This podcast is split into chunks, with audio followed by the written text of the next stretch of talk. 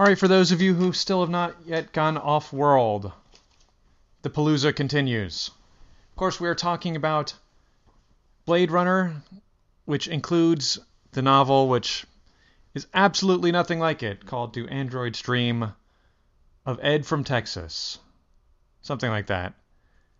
But before we get to uh, episode 3 in the Blade Runner Palooza,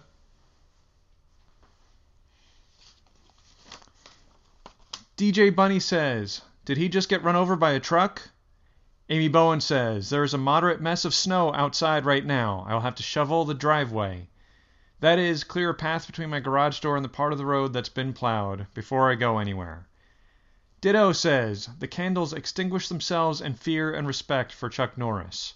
Lopan says, Anyone want to join me in the hole I'm going to crawl in? Vanamon says, Thankfully my breath doesn't smell of formaldehyde. Ed from Texas says, None of this has happened before and it will never happen again. Espy says, I have to say that Bound made a huge impact on me. I wrote a paper in grad school that got some attention. Jennifer Tilly doesn't bother me in Bound. I need to watch it. Gina G is on today's episode of WTF. Just a Joe says, CPIM alert, Zong Zong Blue, everybody knows one. Retro says, kind of disappointed I didn't do anything special for Adrian's Med's birthday yesterday. Desert Pixie says, do you just love it? First of the week, Vanamond says, um.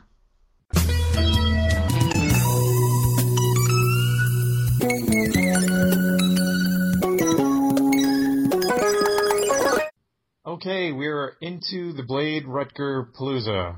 Uh, you know, I'm not even sure if we're married to that name yet, but we're we're talking Blade Runner around Deadpan, uh, which which does include the source material, which is the Philip K. Dick short story called "Do Androids Dream of Electric Sheep," which uh, actually does have there are actual electric sheep in that in that book as opposed to the film, um, which I think has electric unicorns. But anyway, my it is my honor and pleasure to have today as my guest Another Blade Runner expert be Ed from Texas from the Deadpan community. Hey, Ed, thank you so much. Hey, Jack. Good to be here today. Um, yeah, I, I, appreciate it. Now, I'd, I'd actually like to start off.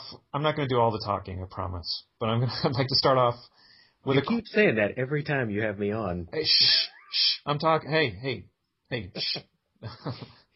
well, I think actually I've given you the the floor before. I've never kind of take. Ah, uh, okay. Well, I'm doing it now.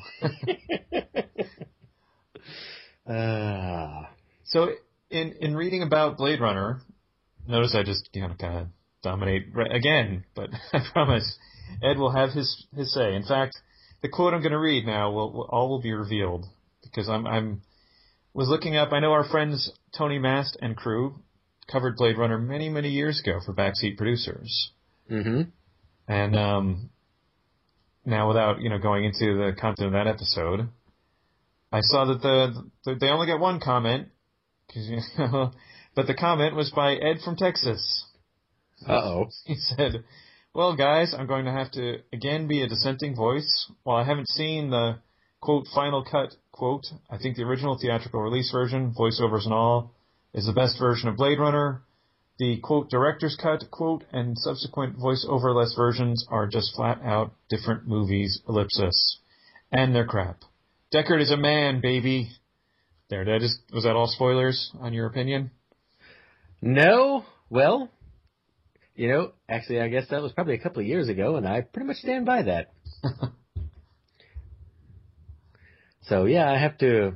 Yeah, maybe it's a little bit bit harsher. I mean, I do still agree that you know the the original theatrical and the director's cut are pretty much completely different movies, um, just because of of some of those aspects. Um, and I definitely still agree that Deckard is a man. yeah, I, I agree. I'm in total agreement. Um, so, all right. So it's interesting that your your opinion has has evolved since then. You uh, you don't hate all the other versions except for uh, the theatrical version. Then, and have you seen the final cut? Well, that's funny that you mentioned that. I thought I had, um, because I got I've got the Blu-ray. I've got you know it's the it's supposed to be you know it's not the cool briefcase that Raya has, but it's got all the different versions of the movie. You know, and what's supposed to include the final cut. Now I watched that when I got it a couple of years ago, and I remember being very unimpressed with the picture quality and not barely being able to figure out what was all different. Now I recently found out when I went to watch it again that my um, edition is defective. That what I thought was the final cut was actually a, an additional copy of the work print. oh my So- god. So I've actually, um, I still haven't done it yet, but I've got to follow up and supposedly, um, what is it, Warner Brothers, I think, uh, that pr- that put this out, uh, you know, is offering basically a, a, a replacement program. Uh, so I got to contact them and actually get my proper final cut disc that's supposed to have all the the best picture and sound and everything. But but no, I can I can say that I, I thought I had, but I apparently have not. No, actually, Rhett, Rhett mentioned that, and he thought actually that maybe the discs just got mixed, so that maybe your work print disc will have the uh, the director's cut on it. Well, I looked at that too, and my work print disc is the work print disc. Oh. So I've I've got two work print discs in my box. One is just mislabeled. Ah, see, I blame the machines. Exactly. Well, apparently, uh, I was reading on uh, on some forums when I was first trying to figure out what the hell had happened, and apparently, initially, the first shipments of this version had two copies of the final cut. That the work print disc, um, you know, it said work print disc, but it actually had another copy of the final cut. So apparently, as a fix, then they started shipping them with two two copies of the work print instead you know, again with one of them being mislabeled. So I don't know how long it took them to get it sorted out, but but apparently when I got around to buying mine, it still had uh, it, it had the second round of screw up to it. So they even out. They've distributed the same amount, just not in the right yeah, so so so somewhere out there, someone's got my final cut disc that's uh, that's mislabeled. right, and you have their work print. Exactly. Uh, so the work the work print is what was shown to the test audiences that that hated it and thought it was too confusing. Mm-hmm. Right. Um, these were a bunch of Pauly Shore fans, I think. Right. That was what what had happened. Something like that. It was like the Pauly Shore fan club. I guess no, this is 1980, so I guess it would be um, He's probably a little early for that. yeah, the idiot com- comedian of the day, 1980. Who would that be? 1982. Think, man, that this is our childhood. Well, let's see. Rodney Dangerfield's Back to School wasn't too far after that, was it? yeah, that's not a bad answer, right? Um, yeah, Sam Kinison was just kind of hitting his stride. Mm. Fucking way is uh, also acceptable. Sometimes liked. Okay. Are we rolling? Sure. Okay. Hi, uh, I'm Paul. I'm Storm. And you're listening to Jack, Mangan's Deadpan. Really fucking, and that is the way of things That you're listening to. of Jack Dead. Yeah, got it in one. Boom. That's why Boom. we do it. So, all right. Anyway, enough of that. So, um, so t- so let's get some of your impressions on, um, on the different versions, and of course, I, I don't know if you've read the book, if you're familiar with the, uh, with the book. I actually have. I first read the book. It's uh, probably been 20 years ago. Damn it. Um, but I did. Uh, I did re-listen to it here on uh, on the audiobook here a couple of weeks ago. Um, and like I said, it had been probably about 20 years, and I had remembered, you know, a lot of the points of the story, and of course, I remembered it being very, very different from the movie. Um, and that's certainly still the case, you know, compared to any of the versions of the movie. Uh, I I do think I actually want to comment a little bit on the book first. Sure. Uh, you know, the the book I thought was a very interesting concept, which is typical of a lot of Philip K. Dick's work.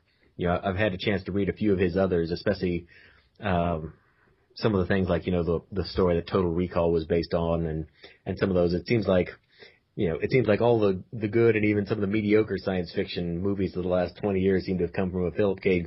Dick book or short story. right. Um, but the book I thought was interesting, particularly in its view of kind of robotics and androids. That was a very different approach from what we see from Asimov and Three Laws of Robotics.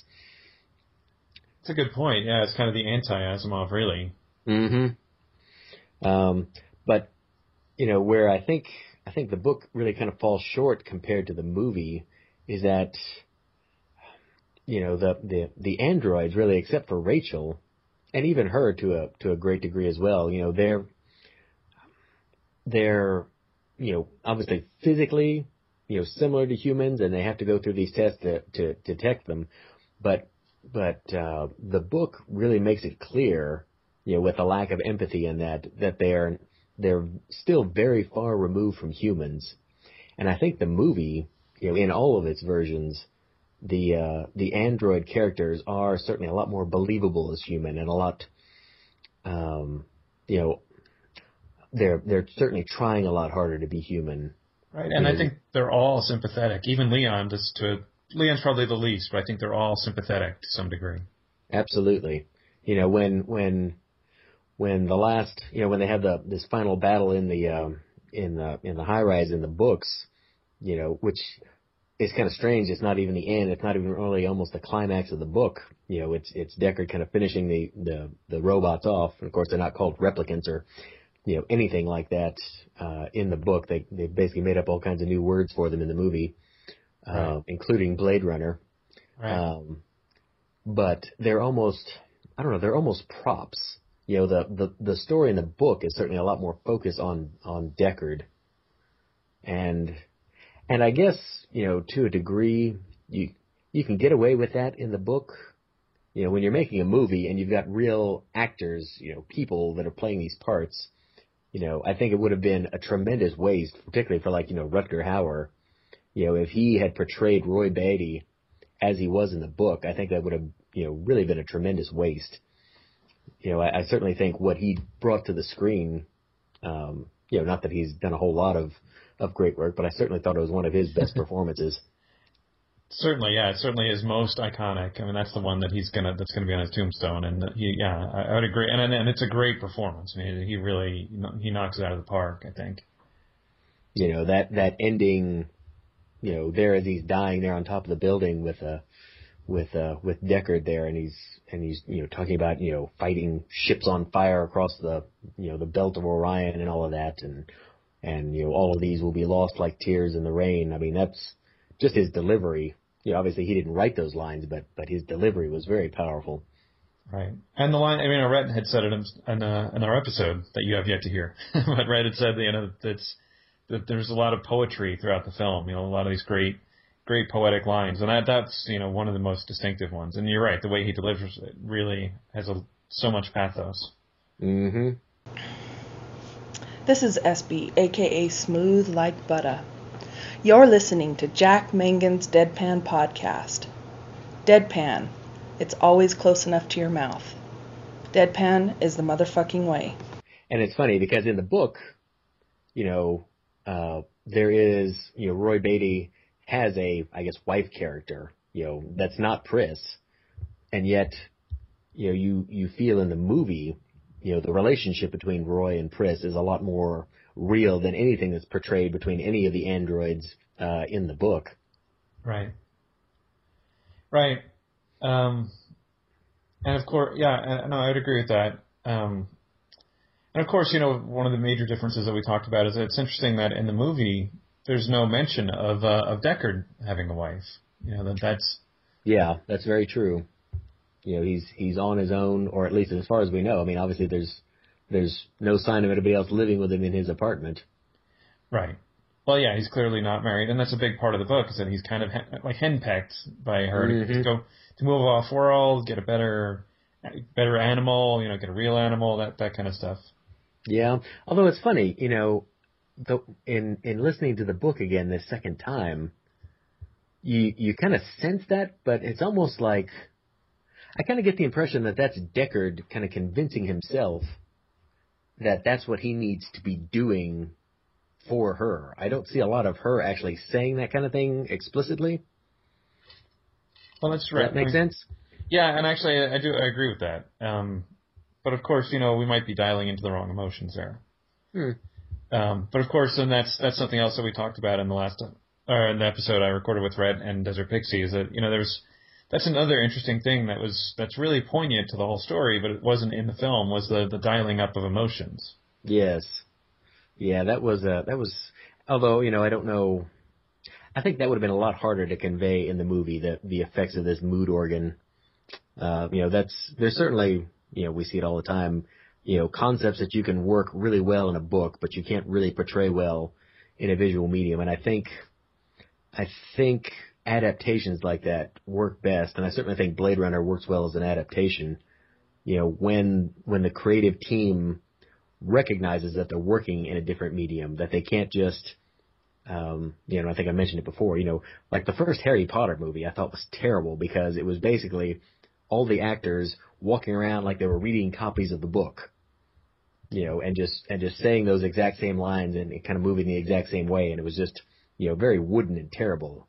You know, it wasn't until we got to some of the later movies where they diverge more and and you see them, you know, recognizing that this isn't a book that we're, you know, just sitting on on on the screen reading to people. It's it's got to be, you know, handled differently. Yeah, I think they're, you know, with that one, I think they were terrified of offending the fan base. Well, on this mm. one, I mean, they offended Van, but you know, I think a lot of people uh, appreciate them as as separate entities. I mean, I certainly enjoy them both for their differences and and for what they are. But um, yes, yes, yeah, I'll, I'll be real interested to hear what Van actually has to say about all this. Seems like we've been we've been I think all of Deadpan has been building up to Van talking about Blade Runner. Right. I mean, this really should be episode 288 as, uh, as Vanamon giving his, his take on it. um, but so, and as for you, this is, is this, I know I, I teased you about this last time, but is this the first Palooza movie that you liked? You know, I, I know we've talked about that before. and it's certainly not because, I mean, Flash Gordon I mean, it's one of my guilty pleasures. I own it. It's still one of my favorites. I'm I'm surprised I didn't think about it. I should have had you just go down the list of of everything we've done. Um, yeah, and, and I must confess, I actually enjoyed Zardoz, our first one. Yeah, that that movie was brilliant. That was uh that was magic right there. mm-hmm. all of us discovering Zardoz. Yes. Uh, so so yes, th- this is this is not the first. Um, and I, you know, I I don't know that it'd be fair to necessarily say that it was that it was the top. Like I said, uh, you know, I, I certainly appreciate Flash Gordon quite a bit. Um, although I found out my my wife has no appreciation for it at all, but. yeah, that's a hard sell, Flash Gordon. I mean, well, you should actually let her listen to all 45 episodes that we devoted to it, and that might help her change her opinion of Flash Gordon. yes. Yeah, that'll do it. no, that'll. I think that'll poison her forever against Flash Gordon. But uh, now, actually, so, since you bring her up, what's her take on the long, slow, dull plod through the four and a half hours of Blade Runner? What version are we talking about? that's no, that's every version. And and I'm you oh. know I'm oh. kidding. I do enjoy the movie. I'm just saying that it is if I were to to nitpick it or attack it, if I were to go on the attack against it, it's a it's a long, slow, difficult, challenging movie. That's it's not an, an accessible movie. It's really not. So I wonder. Yeah, I mean, I agree with that somewhat. I mean, certainly it's not an action movie by any means. It's it's a lot more cerebral, but um, mm, um, and I mean, I can't say that she's a, a necessarily a big Blade Runner fan either. And, you know, that's one of those ones that's you know, it sits on my side of the movie shelf.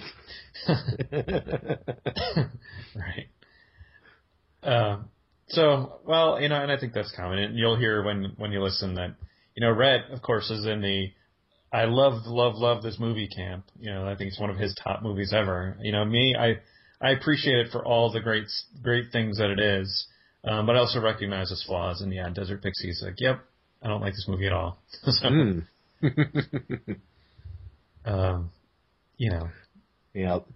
And I guess, you know, kind of getting back to the movies, um, you know, I do, I've certainly seen the director's cut. I understand, I guess, the ultimate edition is similar. I know it's still got the unicorn. It still seems to imply that Deckard's a replicant, which, like I said, I just, you know, I just, I just can't buy into. I mean, I could certainly, you know, see where there was some of that. And again, some things, you know, some things about the movie probably don't make as much sense, you know, with with the issue because because even in the um, even in the movie version, you've got the unicorn little origami thing, right. um, that you know Captain Adama leaves. Um, yeah, Captain Adama leaves it outside of uh, Han Solo's room. Yeah, exactly. Right. right. When uh, one, one of the iconic moments of science fiction. Right, and actually, you know, the Paul Atreides' girlfriend was inside. So exactly. you know. uh, Me! Grimlock listen to Jack Mangan, deadpan, when me not fighting Decepticons. Me! Grimlock a Tyrannosaurus, Rexens. Me not dumb. Me Automobot. Me! Grimlock love deadpan.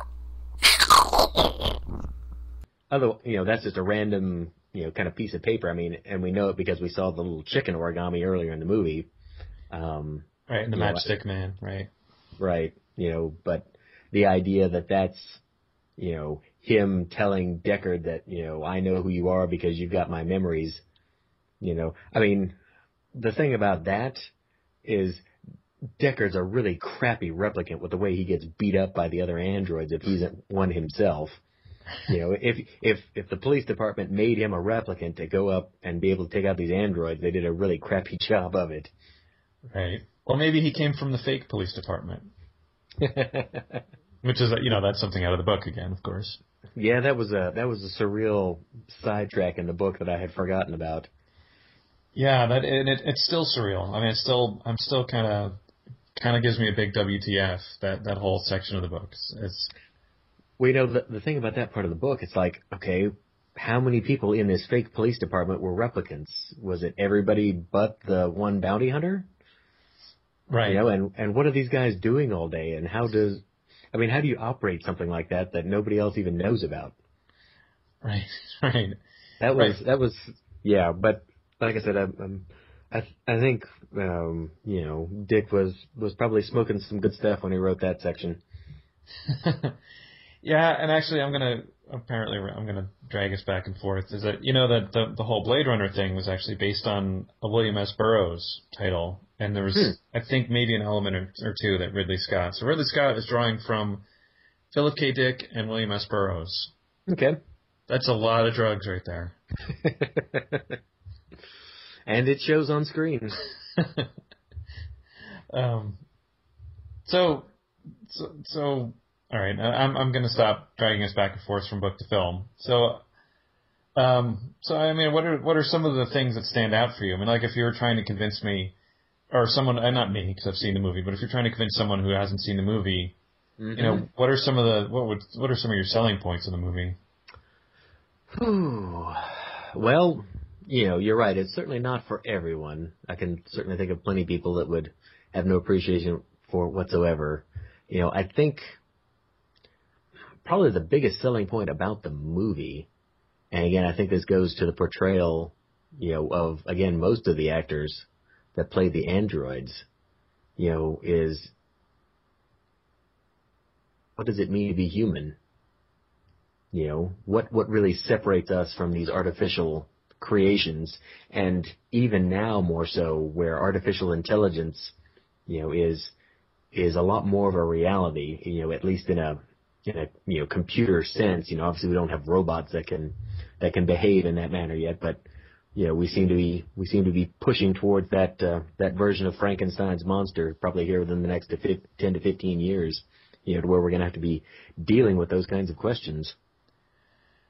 Right. I, I think, and and you're right. I mean, that does, it, that's the philosophical side of it. Is you know, Rachel before she finds out what she really is, she believes as much in her emotions as you and I believe in ours. Right? So, Mhm. is she really truly, a, you know, a lesser being? And- Yes. and who you know and, and who can make that that kind of judgment. So yeah, it's there are uh, you know a ton of fascinating. So you could sell it on the on the philosophical side. Um, and I, I think it's interesting that you say it's not an action movie because it's certainly sold as an action movie. If you look at the movie trailer, you got you know Harrison Ford with his gun and flying shit, and and it's just like okay, this is a, an action sci-fi thriller. Um, you know, Yeah. Well, you can never trust marketers.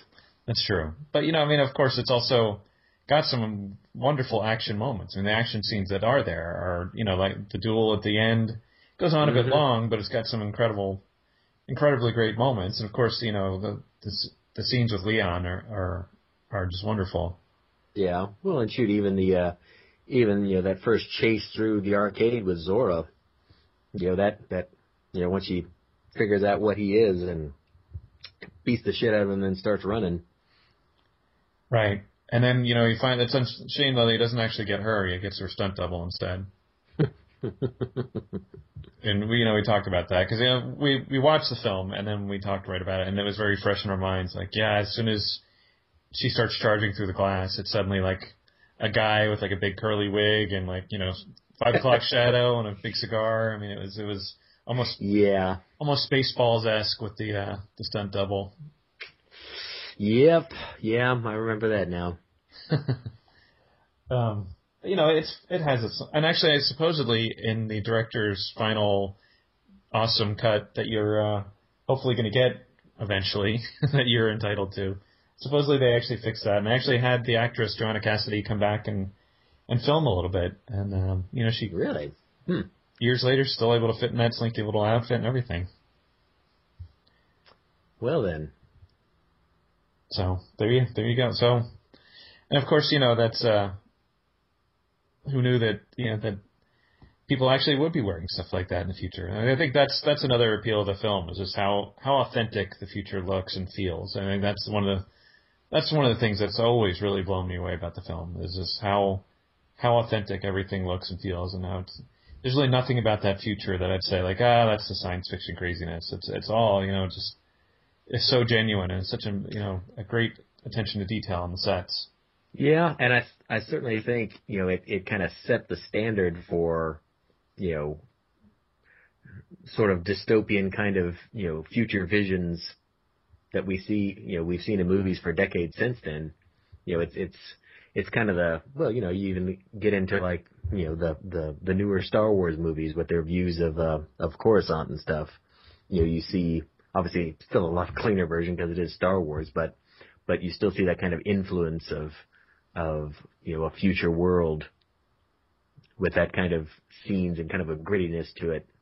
Right. Actually, we didn't mention that, but you know, we talked about other films that, that had similar stuff. Of course, The Fifth Element. You know, that's that's Oh, yeah. the first the first one that comes to mind is that is that city is almost. I mean, they they almost could have said, "Hey, this is the this is Los Angeles from from Blade Runner. We're just Right. filming The Fifth Element here instead."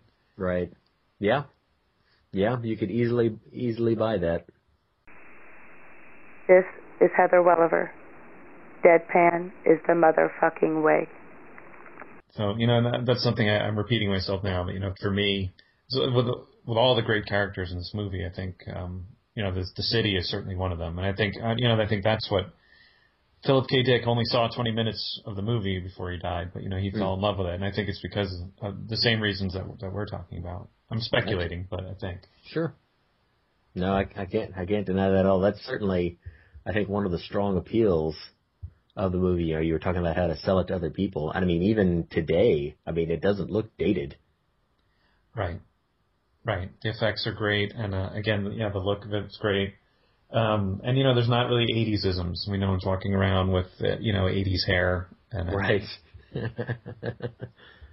Um, and so, I mean, is, is there anything about the movie you feel like it's, a, it's do you feel like it's a perfect or near perfect film, or is there anything about it that that kind of sticks in your craw when you when you do watch it? Hmm. You know, it's certainly at the upper end. Um, for me, things that that I might have done differently, or hmm, boy, I don't know. You know, it it it like I said, I I think it hits a lot of the right notes. You know, I think uh, you know it was interesting how it kind of paid pays homage to the book with the uh, with the fake owl Yes. uh, you know, there at, at Tyrell, which of course is a completely different name uh, than the company in the book. But um, you know, again, I just think, I think, you know, and, and again, Van may may crucify me for this, but I, I think it's, I think it's probably one of the best examples of of taking, you know, a book, a written story, and interpreting it in a visual medium. Um, yeah, I mean that that seems to be, I you know, I definitely deeply respect Van's opinion, but his does seem to be in the minority. I think a lot of us kind of feel that way. A lot of us say that well, this movie is is is so many great things. It's iconic. It's important. It's it changed cinema. It changed science fiction. It changed everything when it came out. Mhm. Um, and uh, you know, it's and it's there's so many brilliant moments. So I would I would agree. I, I would feel the same. Um, and so, and is there anything from the book that you well, since you reference that, is there anything from the book that you do wish had been in the movie? Like, I don't know. I mean, I'll I'll just throw that out there. Yeah, you know, the one thing I think the movie does suffer a bit from is, and I, I've seen this criticism and and agree with it somewhat, is that you know the the humanity of the humans is almost de-emphasized. You know, especially Harrison Ford. You know, and I, and I think it was a deliberate choice, but he, you know, he almost plays it as a somewhat, you know, kind of robotic, kind of going through the motions kind of guy, as contrasted to, you know, to the replicants that are, you know, trying to live and trying to survive. Um, you know, I, you know, and I understand that, but I, I think it might have helped if we could have, you know, maybe not had quite so much a stark contrast. Uh, you know, obviously it makes the it makes the replicants more sympathetic, um, but Right.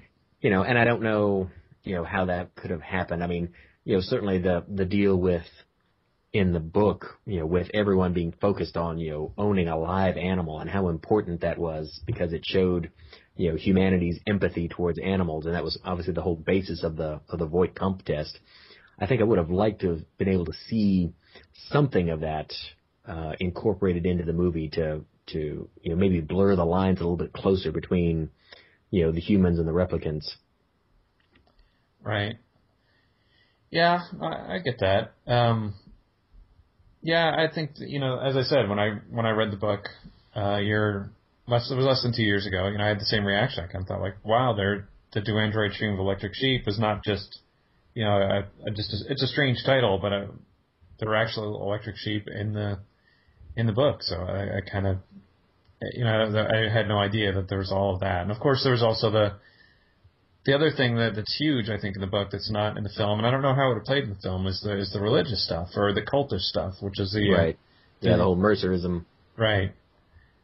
Right, and you know we we talked about that with Rhett and and Pixie. You know that you know that going up the hill and a rock, somebody throwing some mysterious person throwing a rock at you, and it was uh it's kind of an interesting little Dianetics type like thing, but you know that it's completely absent in the movie. I mean, not even a throwaway reference, not even a hey there there was this thing in the book, just Right. nothing. It's not there Right. at all. Yeah. Well, and again, that was, I think, I think that was certainly, you know, I think that was certainly one of the harder things to kind of wrap my head around in the book and figuring out just, you know, because again, the deal with the animals and, you know, even though it was still hard to wrap around, you know, why it was such a big deal to have a live animal versus a fake one. But, but the whole deal with, you're right, the, the mercerism and, and plugging into this communal, you know, experience kind of thing, um, it was it was difficult even in the book to to figure out you know why that was such an important aspect of what made the people human. Um, and I and I do think that would have been you know certainly hard to try and particularly you know with what they would have had to excuse me work with with 80s technology you know maybe now you know not that hopefully they never ever remake it. That would certainly be one that uh, we might have to go and burn down some executive's house if they tried to propose something like that. But you know that that might be the one thing you know that they might be able to show some kind of view of this shared experience um you know more you know more properly with the with the kind of computer animation that they could pull together for something like that. But I, I don't know that they could necessarily make it any more understandable. Right. Uh, and actually, I'm glad you brought that up. Are you are you aware of the the rumblings in the past couple of years? I know Ridley Scott is talking about doing a Blade Runner sequel. Um, you know, that's one of his upcoming projects right now.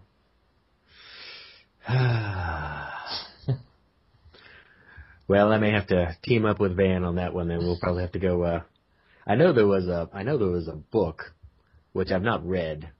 Um, that was uh, supposed to be a sequel that was written by uh, I don't even remember who it was written by, but but uh, but it's not something you know. It's one of those kinds of things to where I just can't see how it could possibly improve what we've got. It could only be a disappointment as far as I could- I could see. Yeah, I think we might actually have a term for that now. We'd call that the Prometheus effect. I think, where like you know, it could be not bad, but still kind of like, well, you're messing with sacred stuff and not improving it. So Yeah. Well, you know, and and with that, I actually I actually watched Prometheus. I I don't really know much about the alien movies. My wife is was into more of that, so uh, Oh. you know, but just just watching that one for what it was, it seemed like a a lot of missed opportunities. But yeah, that's a that's something for another day, I'm sure. yeah, that that'll be our next Palooza. But uh, yeah, um, no, and I I just think that's what I I would expect of a Blade Runner sequel. So I'm hoping that he doesn't do it. Um, um, and and actually, just along with just an FYI, I uh, I spotted in a comic shop just a few weeks back and picked up two. They only had two issues of the Do Androids Dream of Electric Sheep comic series. It was an eight issue run. Um, it was a prequel, but it's actually it specifically states this is the book. This is not in the movies universe. This is in the books universe. So if you want more material, then that's out there for you too. Might have to go look for that. Um, and uh, so, well, I have a, a final thought. Um, and actually, it's not even my final thought because, as I said, I, I said I got into quite a few things. I mean, Red's an expert and he has a, lot to say. But uh, my final thing is actually not even from me. I'm going to read something that uh, I read an interview with C. Thomas Howell a while ago. And of course, any good Blade Runner discussion needs C. Thomas Howell in it. Um, and the connection, of course, is that he was in The Hitcher, which was kind of a, a cult sci, a cult. Not it actually wasn't sci-fi, cult horror flick with Rutger Hauer. Right. And now C. Thomas Howell is getting older. I think he's playing some bad guys now, and so he's. This is what his quote is, and then I'm going to turn it over to Ed. You have the floor for as long as you want to give your final thoughts. But so C. Thomas Howell uh, is talking about playing a bad guy, and he says, uh, I'll, the quote is, see, I've quoted Ed from Texas and C. Thomas Howell. He says, I'm going to go back to the Hitcher for a minute here. When I was sitting with Rutger Hauer, I'd watched a lot of his movies, and he'd played the heavy a number of times, so I asked him, Rutger, you've played so many great bad guys. What's your secret? What is it that makes you so good at doing that? And I remember he was smoking a camel cigarette, almost chewing on the end of it. It was filterless, of course, and he kind of looked at me through those steely blue-gray eyes, and with that very thick Dutch accent, he leaned in. He leaned in with that husky whisper and just said, "I don't play bad guys." And there you go. That's. Uh, I think that was probably part of the key to Rutger Hauer's, you know, brilliant portrayal of Roy Batty. Is that you know he was playing. He was he fully believed in Roy Batty and his motive and his motivations. He wasn't playing him as a bad guy. He was playing him as, uh, you know, a a, a being, a self-aware being on the verge of death, trying to find some meaning in his life. You are listening to the Deadpan Podcast. You are calm and relaxed. All tensions and excess excitability are draining from your body. You feel like leaving a comment on the Deadpan page or sending in a segment for the next Deadpan show. Now. Yeah. Well, and I, I certainly buy into that. I mean, that's that's I think certainly one of the things about Blade Runner is that who are the bad guys? You know, there's not you know, yeah, you know, we know that that the that the replicants, you know, had to kill people to to make their escape and and all of that, but you know, you don't you don't it's hard to see them as, you know, you know, the guy with the with the black mustache twirling it in his finger kind of, you know, kind of pure embodiment of evil kind of thing. There's just there's not really so much of that in the movie. I mean, really I would think Tyrell is probably closer to evil than anything. Right. Um, you know, because again, you know, it seemed pretty clear, well, you know, with Rachel that the four year, you know, lifespan was not a technical limitation. You know, it was something that they specifically created and imposed upon the replicants as a form of control. Right.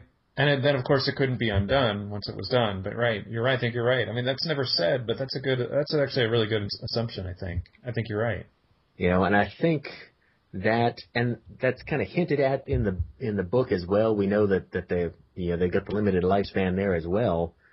Um, you know, but really in the book, you know, or in the in the movie, I'm sorry, you know, that's really what's driving the replicants to come back to Earth, you know, to try to get to Tyrell, because they know, you know, that they've they've been, you know, it's it's um, I'm kind of reminded of the of Robin Williams and the Genie, you know, phenomenal cosmic powers and itty living space. Well, they've got you know these these incredible bodies and and mental faculties and everything, but they've got this you know four year body you know in which to live and and how can you how can you not go a little crazy and, and become desperate when you've got those kind of gifts and that kind of you know incredible limitation? So I, I, I can certainly understand you know particularly in, with Blade Runner, you know, Rutger Hauer's assessment that he's not playing a villain because, you know, obviously he does, you know, questionable things as he, as he, as he says there, but, uh, but it's, it's, it's, you know, you, you just can't see him as a, as a classic villain, you know, out to, you know, conquer the world and whatever else. He's just, you know, he's just trying to live and, and, uh, you know, he's, he's, you know, found this, this woman that he loves and he wants to you know to be able to be together. Right. And and then of course he even redeems himself in the end. I'd say you know he can't undo the the bad thing, the questionable things, but he does redeem himself. Mm Mhm. Yeah. Well, and you know that that's one of the other great things about the movie is you have to wonder, you know, when did he make that decision? You know, because he's obviously, you know, trying to kill, or at least he seems to be trying to kill uh, you know Deckard as we go through the uh, through the final confrontation there, but then yet, you know, at the last at that last moment there, you know, pretty much his last act that he's able to do, you know, is uh, is save him, you know, and and, and I, I have to. That's one thing I haven't been able to figure out for myself is when did he decide that he was gonna, you know, spare him? Had he had he kind of been toying with him the whole time, you know, and planning to you know to let him live to kind of you know teach him the lesson of you know you know, you you dumb ass, you know, you're human, you get to live, you need to appreciate it, or was that you know, did that revelation not hit him until the that last moment? Right. You know, and that's where that's just one of the kind of things again where I think the the the movie is able to be a more successful, you know, vision of of this story than than the book does. I th- you know, that's an opportunity that I think the book kind of missed out on. Yeah, I think so, and and of course I think as as I understand, I'm certainly not going to speak for Philip K. Dick, but as I understand it, is that he in his mind there was no sympathy. I mean, you know, they or I, I'd say I guess I shouldn't say that there was no that there was no sympathy, but you know, and he never he never seemed to blur the line. He always felt that they were yes. they were machines, and, and yes. I, yeah. Well, and and even with you know even with Rachel's behavior in the book, you know, she I think certainly does more to convince the reader, you know, through you know her manipulation of Deckard, her you know her you know killing of his uh, goat there towards the end, right? Uh, you know to to really you know provide that that that clear division between the humans and the uh, and the androids. You know, and and the running theme you know there in the book as well is that you know that basically androids you know care about nobody else, not even other androids, because they're completely devoid of any empathy. You know, and that's and that's pretty much the that's really the exact opposite of what we see in the movie. Uh, at least for Rachel, yeah, I would agree, uh, and I think we do see varying degrees of it. I mean, I know in the in the, the other the other four or five or six or however many, since that number keeps changing in the movie. But um, but yeah, I, I think I think that that is a good point too. I think Rachel Rachel is clearly the exception. She's clearly different. Um, well, I, I don't know. Is is that a have we summed up the Ed from Texas take on on Blade Runner and Do Androids Dream of Electric Sheep? I think we have hit it pretty well. You know, one one kind of somewhat of a non sequitur, but one thing that that rather irked me when I was listening to the audiobook is uh, at the end the the book or I guess the audio book is titled Blade Runner, and even at the end, uh, the narrator is saying, "We hope you've enjoyed listening to Blade Runner, based on Do Androids Dream of Electric Sheep." But the book was Do Androids Dream of Electric Sheep. It was not, you know, it was not like I was listening to a novelization of the movie. It was the book, and I just found that, I don't know, it was it was irksome, and I almost felt a little disrespectful that that they had kind of so completely rebranded the book to the point of absurdity uh, in saying, you know, this is the book Blade Runner. You know, I mean, if they had just said, you know, AKA Do Androids Dream of Electric Sheep, but no, they they actually made the point of saying based on Do Androids Dream of Electric Sheep, and it's like, what have I just been listening to for the last nine hours? That's that's Philip K. Dick's book. That's not the movie. right. I mean, they should do the screenplay then as an audiobook. um, but you're right. I would agree. I mean, I know this this is a marketing team and not a respectful, you know, artistic integrity team. But yeah, they could even say like uh, Blade Runner based on some book. You know, they could have done Mhm. that and that would have been fine. But Right. uh, well, that's that's uh that is tragic. But you know, that's that's the marketing world we live in. And, you know, they, they might as well have a blimp flying overhead. Um, Telling us about the wonders of the off-world colonies. That's right. Um, all right, Ed from Texas. Well, thank you very much for your time and uh, and for your thoughts. And I'm glad before the end that we were able to give you at least another one that that you enjoy. And I know there were two that there were two from our past.